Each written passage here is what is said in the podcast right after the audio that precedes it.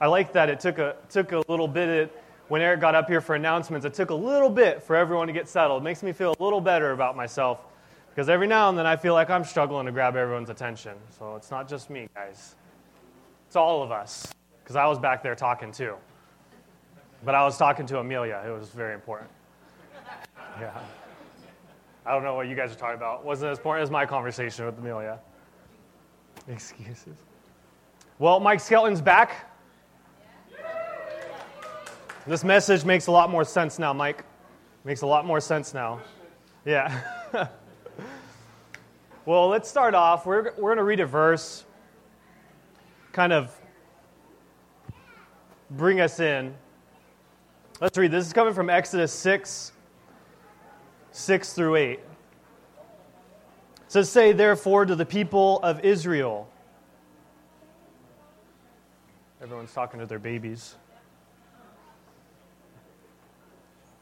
Say therefore to the people of Israel, I am the Lord, and I will bring you out from under the burdens of the Egyptians, and I will deliver you from slavery to them. And I will redeem you with an outstretched arm and with great acts of judgment. Understand this is being this is being said to Moses as God tells Moses, I'm going to send you into the land of the Egyptians, and I'm going to use you to bring my people out from under out from under the burden of the Egyptians. And this is the key little part I want us to hone in on. Verse 7 I will take you to be my people, and I will be your God. And you shall know that I am the Lord your God, who has brought you out from the, uh, from the under from the burden of the Egyptians. I will bring you into the land that I swore to give to Abraham to Isaac, and to Jacob. I will give it to you for a possession. I am the Lord. Sometimes in life, we, we understand this that when we're interacting with people, we're trying to understand people and their actions. Sometimes motives are unclear. But the Lord doesn't hide the ball here. He's very clear about his motives and his intentions. I always get slightly on edge, and maybe you can relate to this. I'm a bit of a prankster myself. And so the students have taken after me a little bit. It's always going to come back to bite you. When you start pranking people, they start to get the idea, pick up on your tricks, and it comes back at you. So whenever the students do something nice for me, they walk down to the store and they got me a soda and I didn't ask them to, or yeah, uh oh, yeah, or they said, hey, hey, I, I, can I get your can I get your truck keys so I can just go put this in the truck for you? What? What do you need my keys for? They're trying to do something nice, and I'm like on edge. What, what exactly are your motives? Nine times out of ten, I'm right to be suspicious of them. There's something going on. They shook up my soda, or I think before they put hot chili peppers or some hot chili pepper flakes into my Coke. I drank it, and I was like, I didn't notice that first. Drank again. Then I was like, my stomach started hurting. I was like, this Coke is bad think once Luke, Luke, I like Oreos, you all know that, and Luke replaced the Oreo filling with toothpaste. I did not notice. I didn't notice. I ate it. I thought, a little chalky. Yeah. Motives are not always clear. They're not always clear. But God, when He's approaching the people of Israel and He's saying, I want to bring you out from Egypt, and, there's, and you may be saying there, like, why? Why are you doing this such, such a wonderful thing for us? His motives are clear. I will take you to be my people, and I will be your God. This is the, the intent. This has actually been the intent since creation. I want you to be my people, and I want to be your God. That's what I want between us. I want you to be my people. See, God clearly lays out his motives. He does it for us all of the time. This is just an instance in Scripture when he did it specifically in this moment. See, this, this, this moment where he says, I will take you to be my people, this will be a defining moment in the relationship that God has with Israel. Because we see this pattern again and again and again. You are my people. You're not acting like it. You are my people. That's, that's what I want. I, I, am, I am your God. This is the relationship that we have. You will know me as your God and, and who I am and what my motives are. I'm always going to be clear with you with what my motives are. I want you to be my people. That same thing is, he's calling us into that as well. I want you to be my people. I will take you to be my people. I will, I will free you and I will lead you. Or I'll free you so that I can lead you. I want to lead you. I want to guide you. I want to be yours. I find it so telling that, you know, when, when Israel leaves Egypt, what do, what do they have as a guide?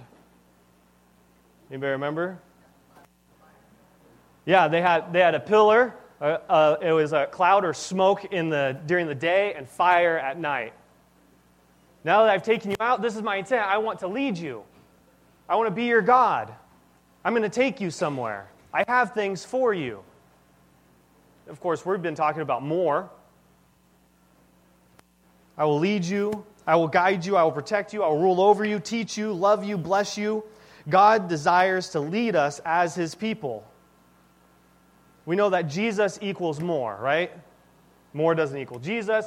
Jesus equals more. And where God leads, there will always be more.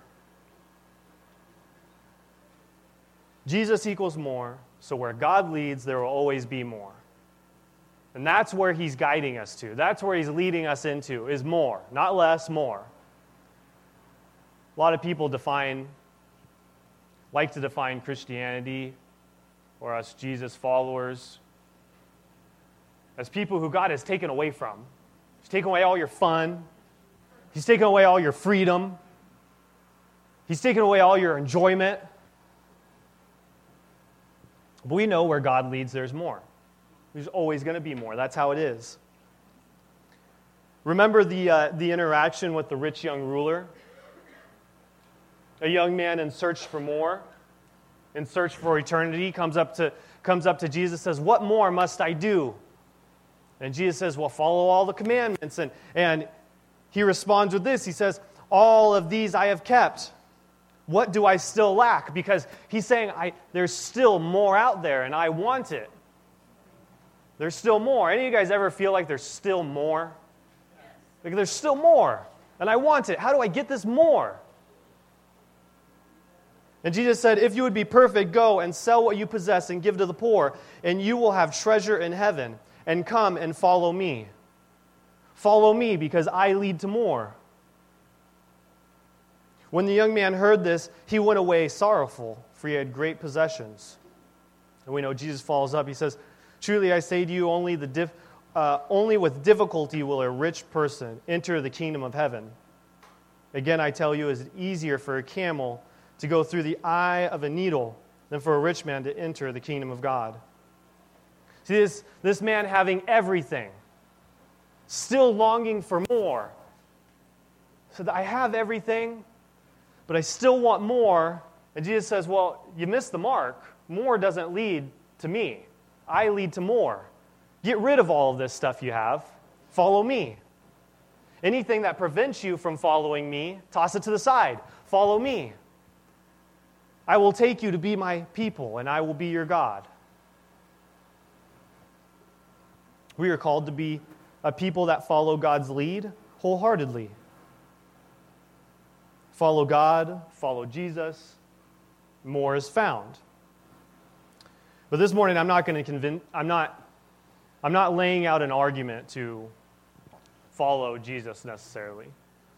What, I'm, what we're actually going to do is what, what, to, what should we expect? So I've said yes to following the Lord. What should I expect? Or I haven't yet. What's this road ahead of me going to look like if I do make the decision?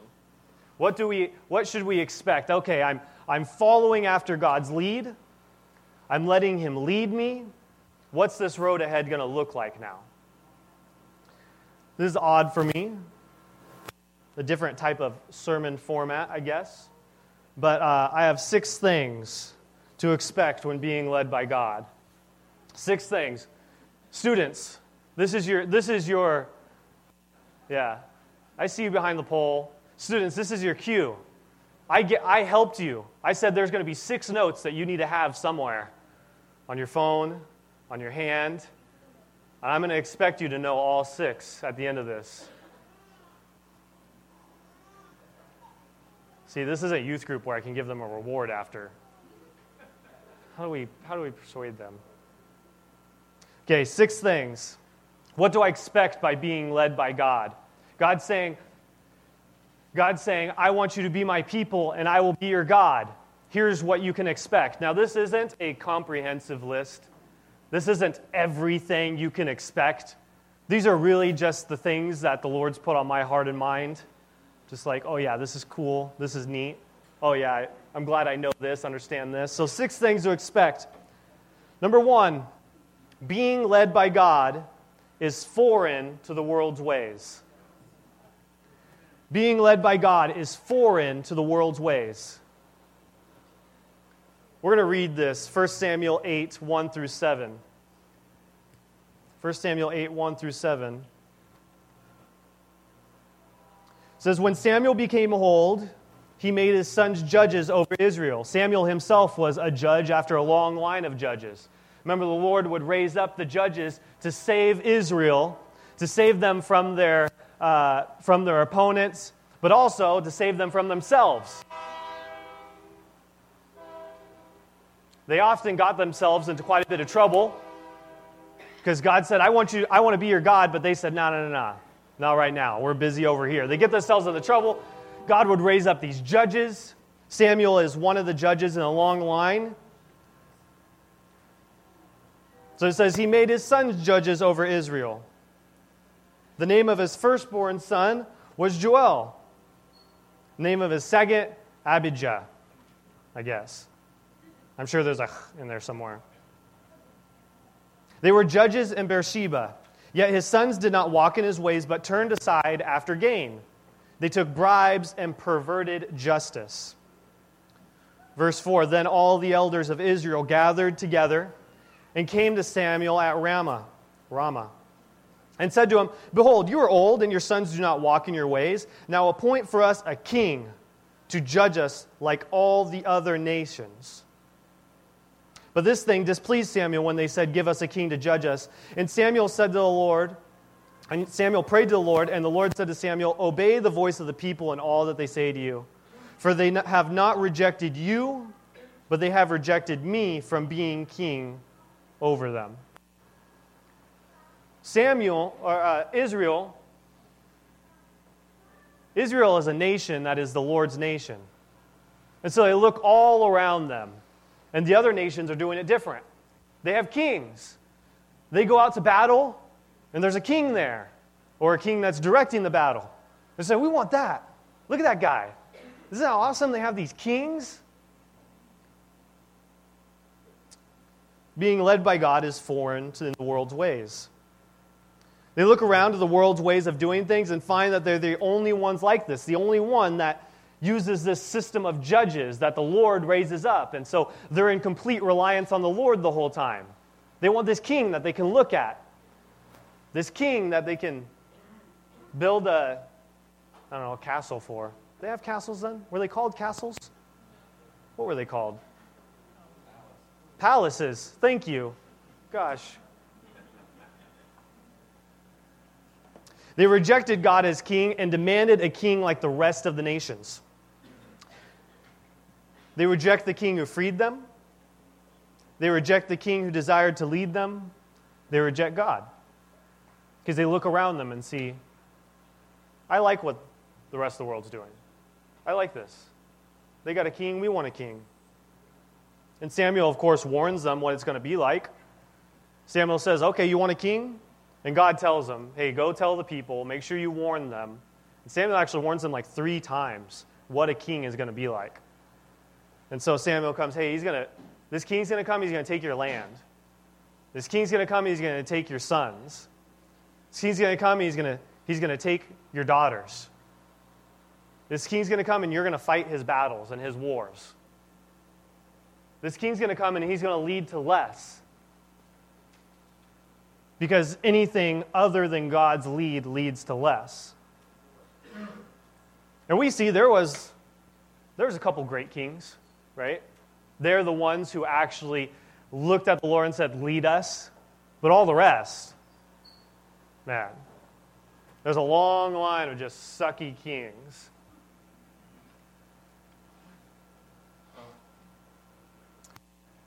In a world where this way of leadership is foreign, there's going to be constant reminders that this way is different. The way that you've chosen to live is different. Now, I've only, Riley and I are in our fifth year of going into our fifth year of marriage. Fourth, what? We're going, May will be five years. I don't know how you say that. May will be five years. I feel like that's a landmark. Like that's when you become like official or something and people start giving you the cred that you deserve. No, I'm joking. But one of the things that comes up periodically in our house is how different we still do things. Like, like how I don't shut the cabinets when I'm in the kitchen doing stuff, and Riley comes in and, no, shut these cabinets. And I'm like, okay, I, I don't know. And I've hit my head on those cabinets too. I don't know why I don't shut the cabinets. Or the idea that, I mean, why do the dishes if the sink isn't full, right? You got to let them soak, right? yeah. Yeah. They got to soak for at least 24 hours, right? And that's only if the sink is full. What? Yeah. Constant reminder of how different God's lead is. We know this. We do stuff different than other people. There are minor things here and there, or things that annoy someone else. Could be your spouse. Or son in law. We're talking about Caleb. right? I don't, I do not annoy my mother in law. Yeah. That was quick. Come at me. No. Please don't. I don't know if I could do it again. There's only one other son in law, so. Anyways. So there's constant reminders of how different God's lead is. There's going to be all around us. So what do we do? We still live in a world where everyone who is not following the Lord's lead is following someone else's or something else's lead. Whether it's their own lead, a mixture of a bunch of people's lead, whatever they think is right. And a lot of times it looks like they're having a good time. And now we live in a world where we're pressured to do that same thing. So it's not like, oh, look, they have kings. Let's have a king. It's, it's them coming over and be like, hey, why don't you have a king? What, why does your nation look different? We don't like this. You need to be like us. Why don't you be like us? So there's this pressure. So in a world, we're constantly reminded of how different this concept is. How is it that we keep, keep focus and keep straight and hold to this concept or, and, and, and hold to this rule I want to be led by God? We know Israel failed at it many times, again and again and again and again and again. I feel like in my own life, I've had these lapses again and again and again where it's like, okay, I'm following Lord's lead. Lord's like, that is not me leading there. That is all you. So, okay, so, so what do I do? So, so everywhere I look, there's constant whispers saying the grass is greener. So, how am I supposed to maintain God leading me? We stay the course by rooting ourselves in truth and resolving not to change course. We see this with Daniel. Daniel demonstrates this when he's taken to uh, King Nebuchadnezzar's courts. We've talked about this before. Daniel's taken uh, out of his homeland, he's taken out of Israel, brought into Babylon. He's going to be trained up in the, in the king's ways. And Daniel says, No, I, I can't do that. I can't do that. He said, Whatever that is, that is not the Lord's lead there. I cannot do that. So he resolves to not do it. And the Lord provides him another way, and it works out. And, but we see that is actually a foundation for what happens in the future. His three friends are, are threatened with being thrown into a fiery furnace if they don't bow down to the image that King Nebuchadnezzar made. So, no, we're not going to do it. They're literally the only ones in an entire nation that will not bow down. How do you do that? How do you stick to the course? Well, you root yourself in truth and you resolve that this is how I'm going to live my life. I root myself in truth, I ground myself in it. It's really easy. It's really easy to lie to people or to convince them of a false fact when they don't know what the truth is. Right? We do it to little kids all the time to tease them. I'm not saying we, I mean like we all. I know you guys don't want to laugh. You're like, no, I don't do that. That's cruel. That's mean. Yeah, just me. Okay. Every now and then, you know, you say, hey, hey, if you know Christmas is coming up, if you open those tr- if you open those presents, Santa Claus isn't going to come, right? We have this el- there's this elf on the shelf thing that people do, and there's this every everybody else makes up all these things. We make up these little things because kids don't know the truth yet are exposed to it, but even we as an adults, fully developed minds, mine just became fully developed, right? It's like 25 or 26 that that happens. It's a nice little milestone. No? What? I've been lied to. Why does the age keep going up? What? Huh? Oh, man. Am I still dumb? Mm. Okay. Doesn't, I don't know how that fits into my lesson. There's more to come. Yeah. But we as but we as an adult sometimes convince ourselves that we are aware of the whole truth. But there's a reason why when we read this, this the Holy Spirit continues to reveal new truths to us. Yeah, amen. There's such depth to it. So we root ourselves in this daily. I'm in this daily, one way or another, whether I'm listening to it on the way to work or in the shower or whatever, whether I'm picking it up for a few minutes and while I'm going, going in between, in between obligations, whether I wake up a little earlier in the morning or go to sleep a little later, I want to root myself in truth to make sure that this God who is saying, I will be your God, you will be my people, that I can maintain that relationship, not be fooled, swayed, or pushed any other way. Nice. This is what we can expect when being led by God. Number two, the others are shorter, guys, I promise. Number two, you can expect free and direct access to God. Free and direct access to God. I think this is the most exciting thing about following the Lord is that I have access to the creator of the universe. I can speak to him and he responds to me. Not in, not in these vague responses, but in, in, he responds as if I'm the only one that he's talking to this personal relationship that I have with this God. He means it when he says, I'm going to take you to be my people, and I will be your God. Let's read these. I have three verses we're going to read. I'm just going to fire through them. Romans 8, 14 through 15 says this For all who are led by the Spirit of God are sons of God. You're sons, you are daughters of God. You know what that relationship's like to be a son, to be a daughter. That means that if Amelia were to run out here right now to me, I'd pick her up, even though I'm talking to all you guys. Right? She gets my, she gets my focus. Right? I am, I am a son. I am a daughter. I have free, direct access to our Heavenly Father. Verse 15 For you did not receive the spirit of slavery to fall back into fear, but you received the spirit of adoption as sons. You were chosen as sons and daughters, by whom we cry, Abba, Father. Let's read this in James 4. James 4, 7 and 8. It says this Submit yourselves therefore to God. Resist the devil, and he will flee from you. Draw near to God, and he will draw near to you. Cleanse your hands, you sinners, and purify your heart, you double minded.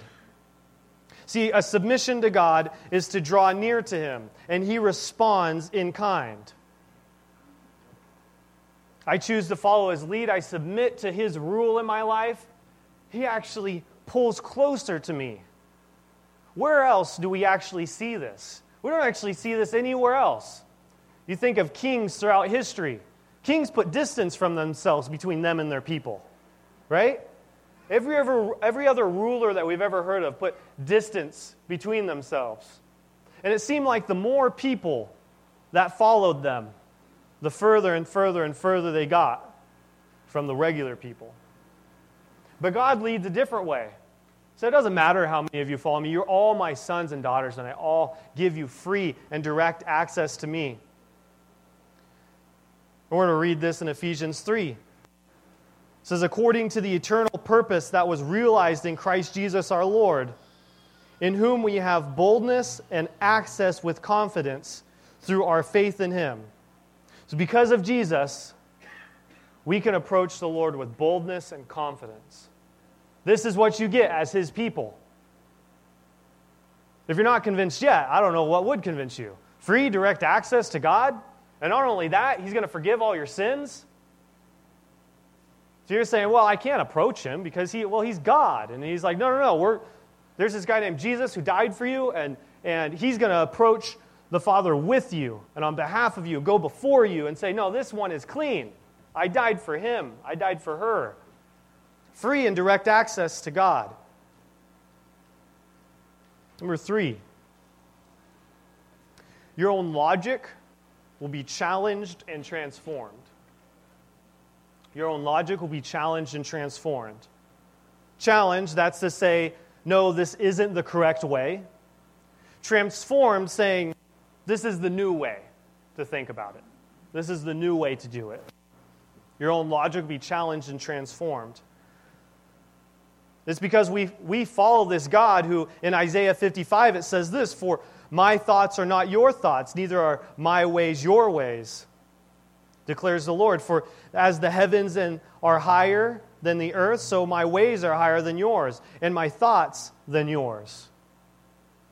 If we're following after this great, this great, powerful, almighty God, it's going to make sense that your logic is going to be challenged.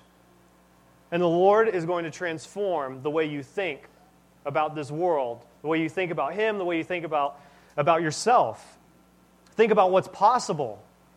Then think about the Egyptians, uh, uh, the Israelites, when they're leaving Egypt. And they walk straight up to, to the sea. Like, what is going on here?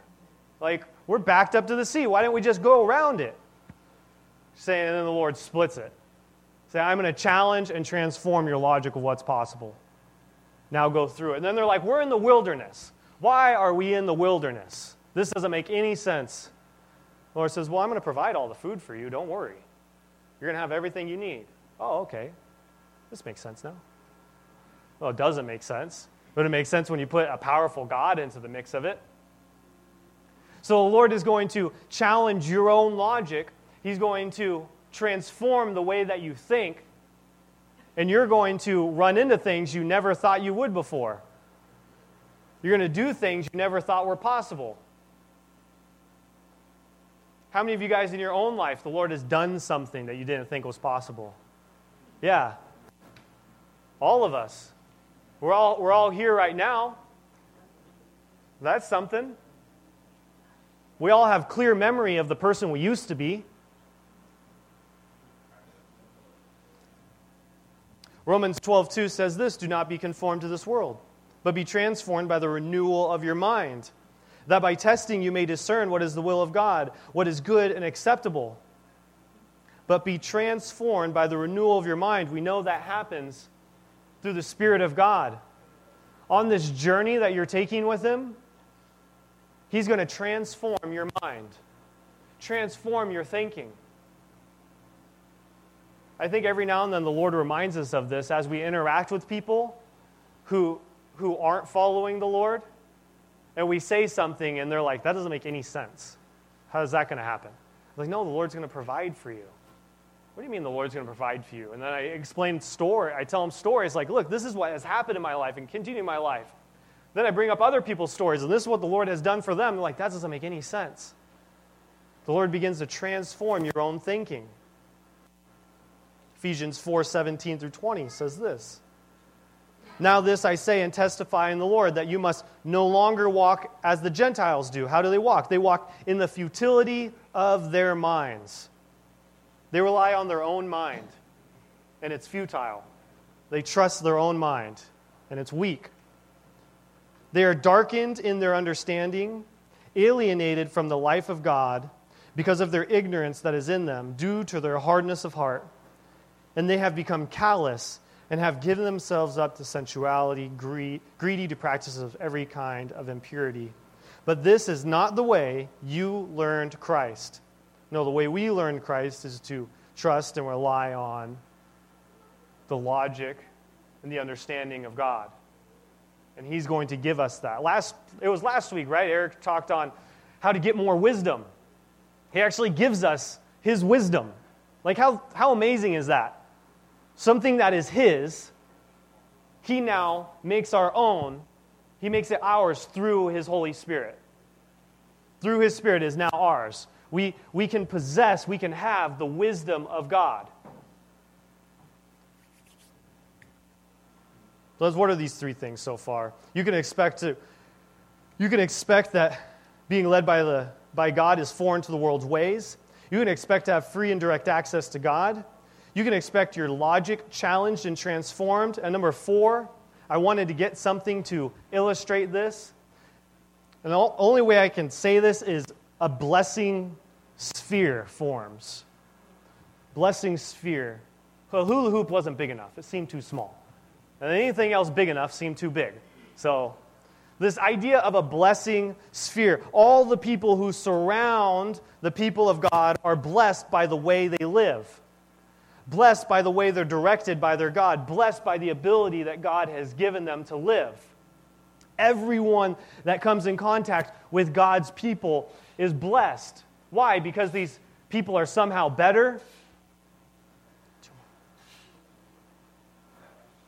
Oh, man.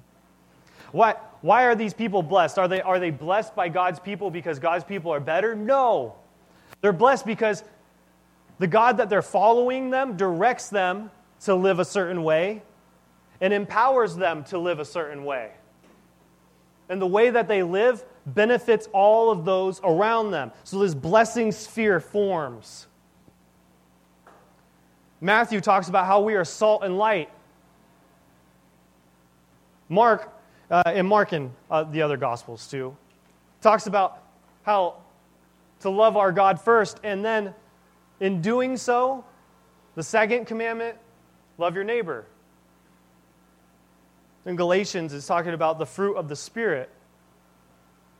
All of these are for the benefit of the people that come in contact with it, right?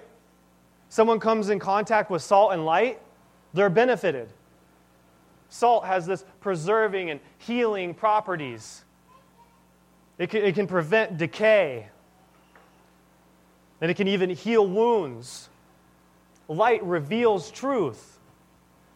They themselves don't have to be salt and light. Just by me, a person who's allowing God to lead and direct my life, I come into, into their, their bubble, steps into my sphere, and all of a sudden, because of who I am through Jesus Christ, now light is shed into their darkened world.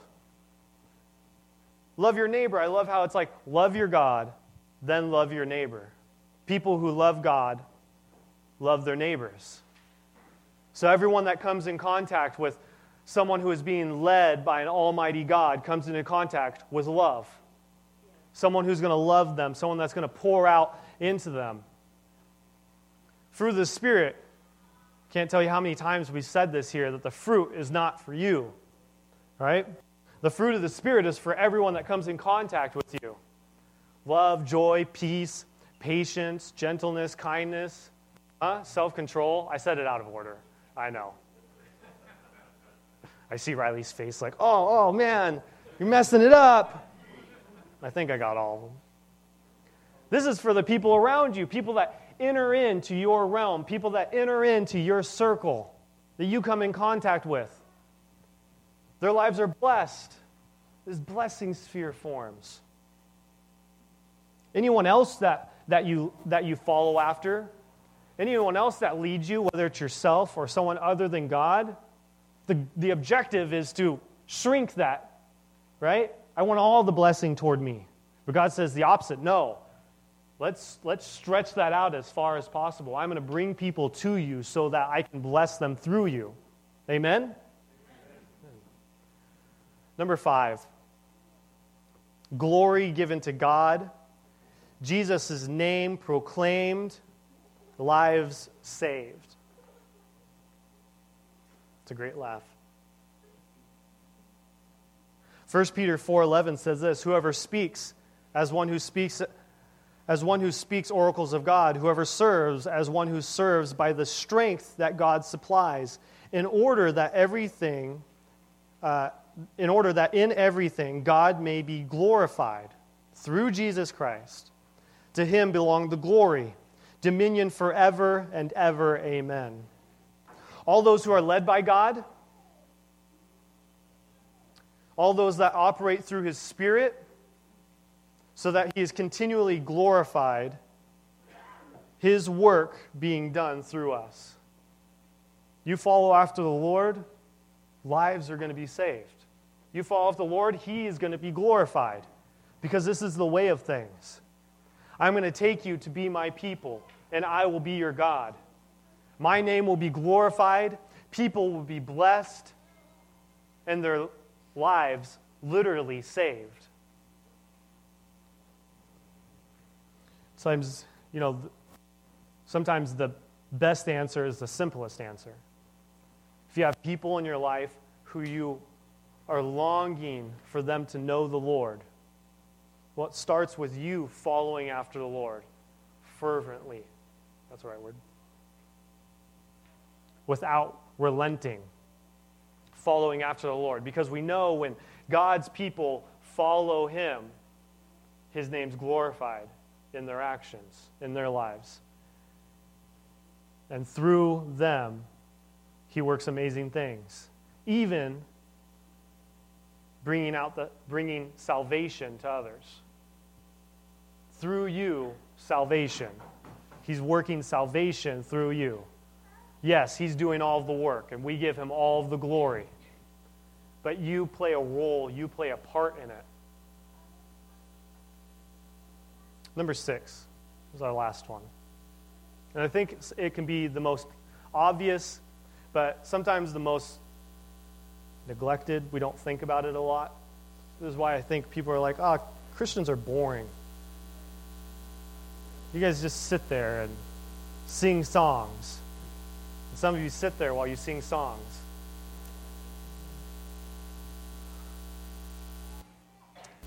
Number six is the greatest adventure in your life.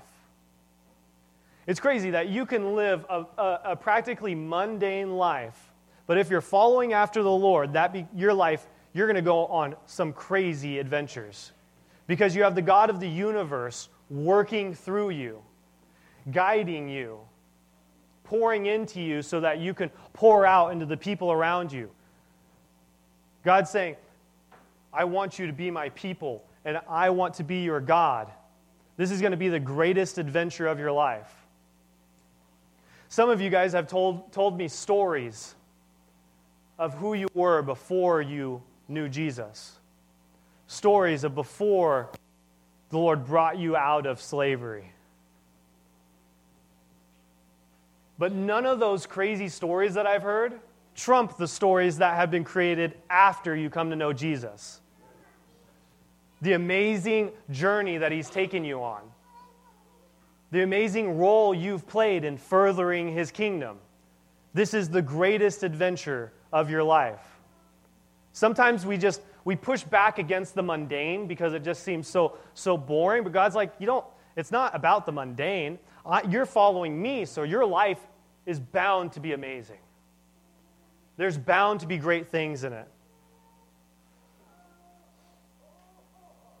You're going to, ex- you're going to expect, uh, you should expect a range of all life throws at you. I don't know what that sentence means. What is that?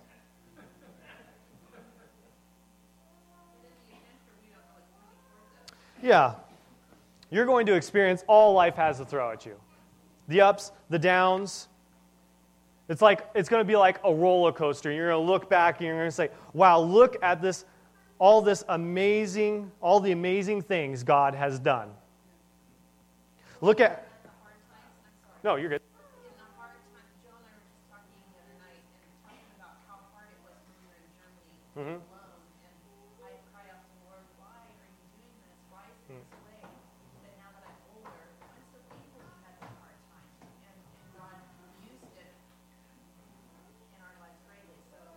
Yeah.